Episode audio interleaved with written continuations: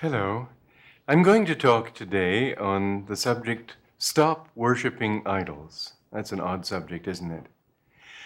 A few days ago, weeks ago, I don't remember exactly, I was watching a movie called An Affair to Remember. You may remember it is with uh, Deborah Kerr and Cary Grant.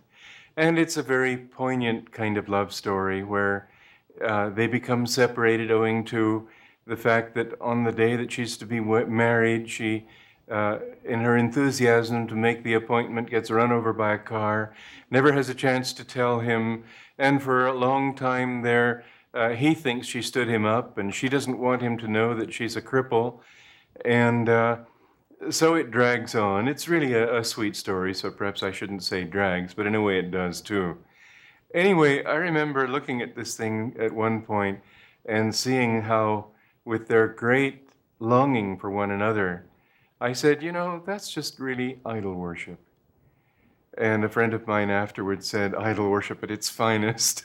but uh, um, the the uh, thing is that anything that we worship as a fixation, as an obsession, when we become infatuated with something, then it is in a way idol worship. We think of idol worship, you see all the movies where they have the, the golden calf and people are all doing these sort of bacchanalian dances half dressed and uh, uh, worshiping this, this something they've made with their own hands.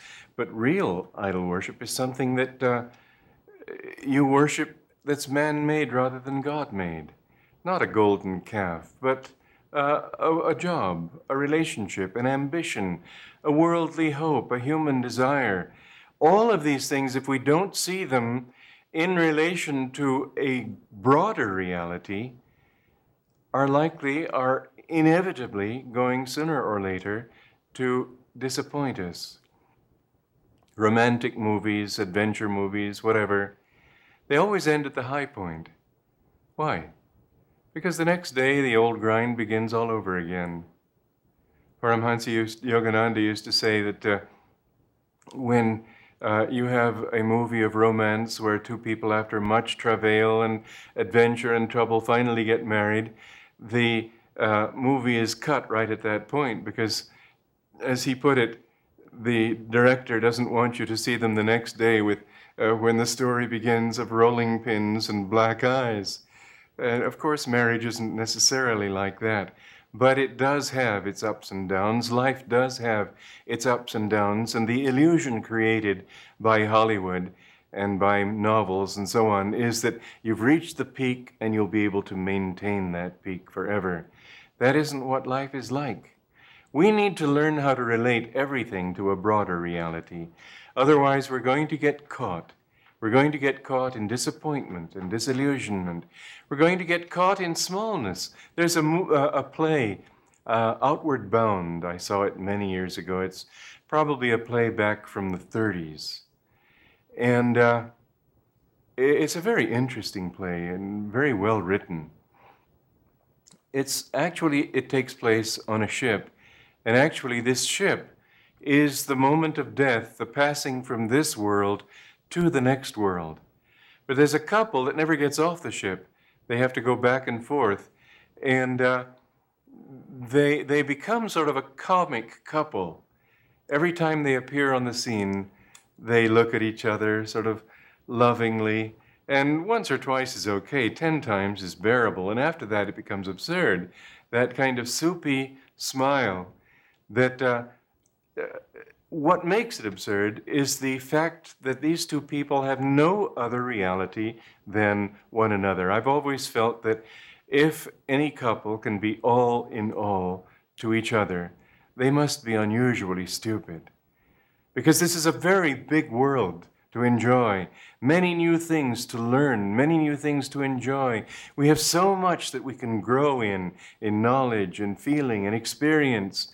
And to become wedded to any particular thing, that's idol worship. Idol worship is not putting something on an altar and saying that's God. Idol worship is worshiping anything less than God as if it were God. In that context, many people in the West, many Christians, self righteously condemn Hindus as idol worshippers. And yet, I've lived several years in India, and I've even heard this comment from Christian missionaries who had, went, who had been to India, had gone to India, and had said that there isn't any nation in the world that is so full of love for God as India is. They have idols, but they, uh, those are not idols as, as we've been raised to think of them. It reminds me of uh, someone who said that he didn't believe in, in uh, idol worshiping, and this man uh, to whom he said it was visiting him and looked up on the wall and saw a picture of that man's father. And so he said, Take that picture down, tear it up. And the man said, What do you mean, tear that up? That's my father. And the man said, But it's only a piece of paper. And then the man understood what he was saying and uh, didn't carry the argument further. But in fact, the answer would have been, Well, no, it's not my father. It represents him. It's something precious to me because it reminds me of him. And that is what images on an altar can do. They remind you of a greater reality that the mind can't easily focus on because it's so vast and impersonal as to be vague in the mind if the mind doesn't have some particular aspect of it to latch onto. In fact, in the Indian pantheon of all their gods, thousands of them, none of them is intended to be definitive of what God is. All of them attempt to show things that God does destroying evil, um, uh, representing music and harmony, uh, conquering uh, uh lust, helping to win victories for good, and so on. Each one of those represents a different aspect of God. One is the cosmic ruler, another is the cosmic mother, another is the heavenly father, another is our beloved. You see, God is everything. It's not as if you limit him uh, uh, to one little corner of space and say, there's God, and that's what he is. The Western attempt to get away from this thought that God is just a heavenly father with a long beard, like uh, perhaps the Jehovah creating Adam on the Sistine Chapel, the painting of Michelangelo. The, the attempt that Westerners come up with to give God some less limiting definition is things like the cosmic ground of being and other equally insignificant from the standpoint of I mean, do you really feel like praying to a cosmic ground of being? Do you really feel like bringing him to the dinner table and sharing your dinner with him? Do you really feel like going to sleep with him in your mind? It's somebody that you've relegated to the altar of a church to be thought about maybe during the offertory on Sunday morning during the service. God should be a part of your daily life, and that means that we should bring him into the context of daily life. God is our lover, God is our beloved. God is our friend. God is our mother, our father, our children. God is that rock over there and that flower over there. God is in the music that you hear. God is in the wind. God is in the stars. And God is none of those things. This is another of the great mistakes that people make when they talk about the Indian religion, saying, oh, it's pantheism.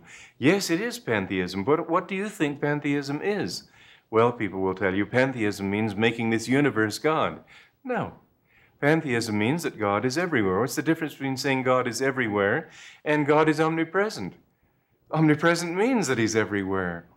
To say that He's every, everywhere means He is in everything.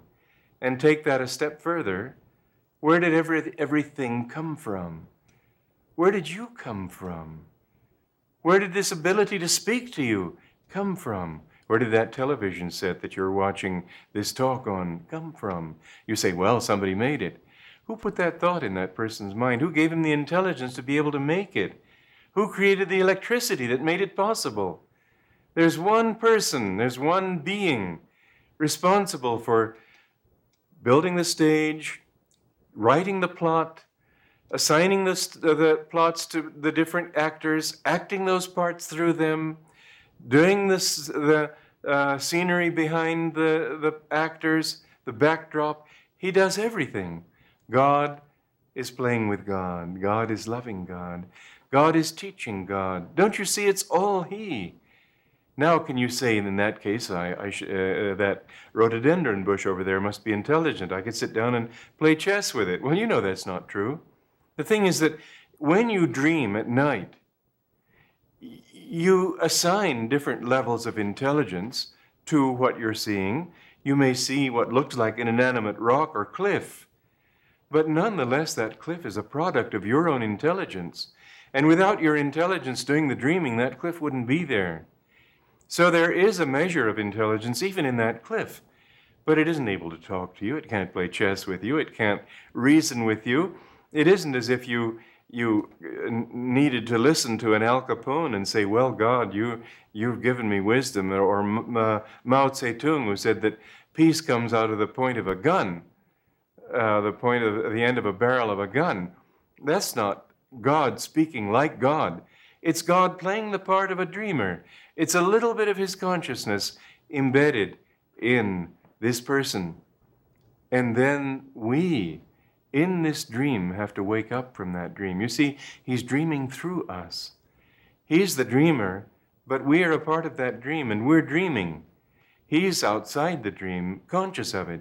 It's like a dream I had many years ago where uh, somebody came into the dream who later on in the dream I decided didn't really belong in it. So I went back to where he'd come into the dream and took him out of the plot and carried on without him and felt satisfied. Now it was a good story.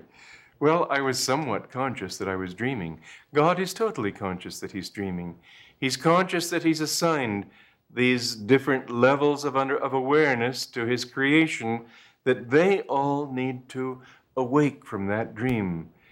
Dreamers awake, like that beautiful um, cantata of Bach.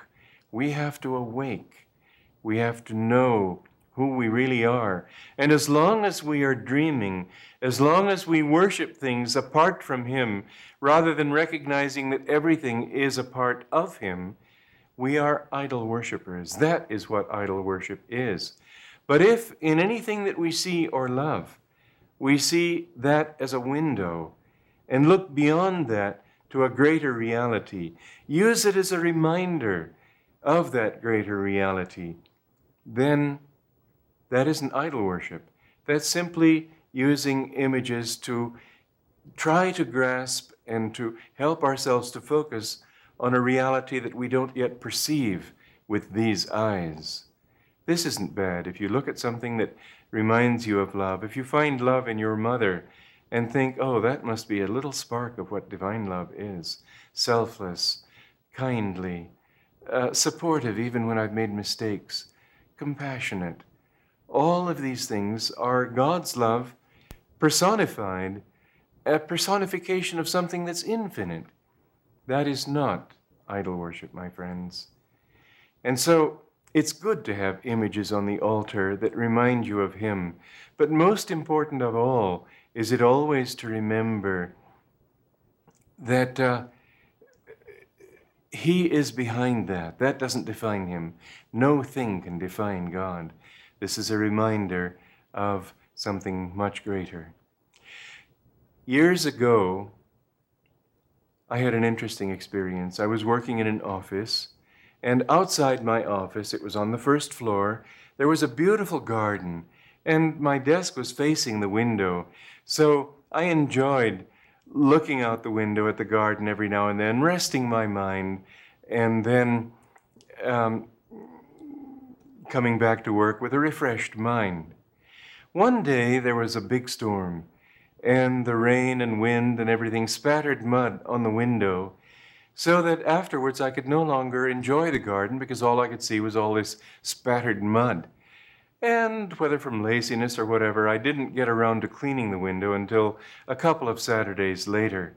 So that for that uh, period of about two weeks, perhaps, I had had to endure something rather than be able to enjoy the garden. It was always sort of filtered through this, uh, this mud, these spots of mud.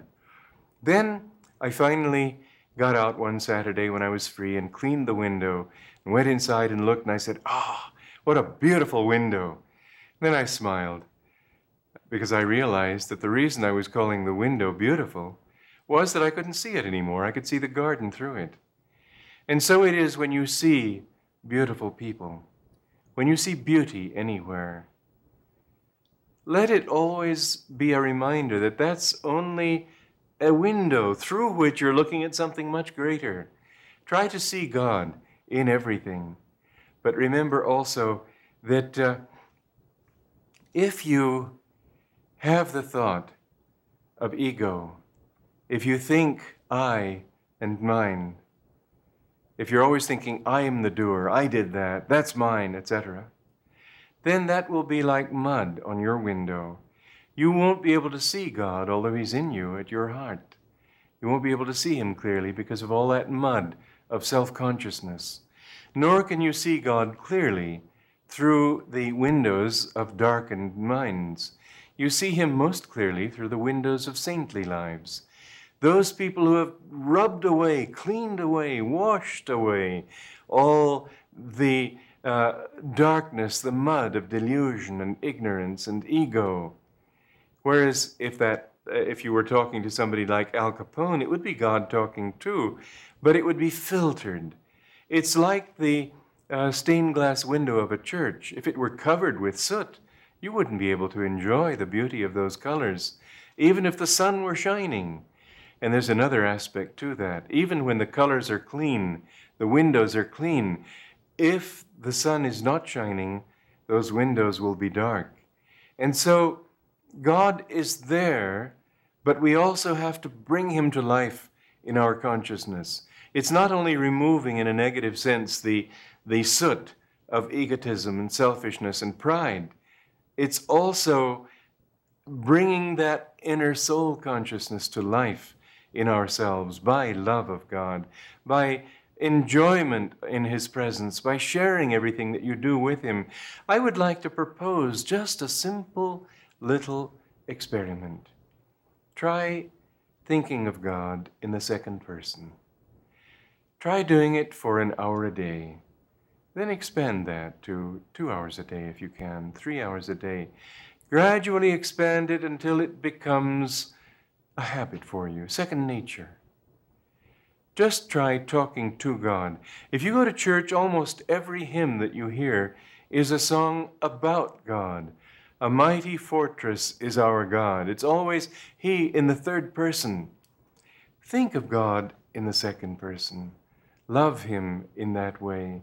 And you will see that what you lose in this world, what uh, is broken for you in this world in which you put so much hope, all of this is just to help break your attachment to limitation, that you may see the secret mystery behind all things, behind every human being, behind every wonderful experience.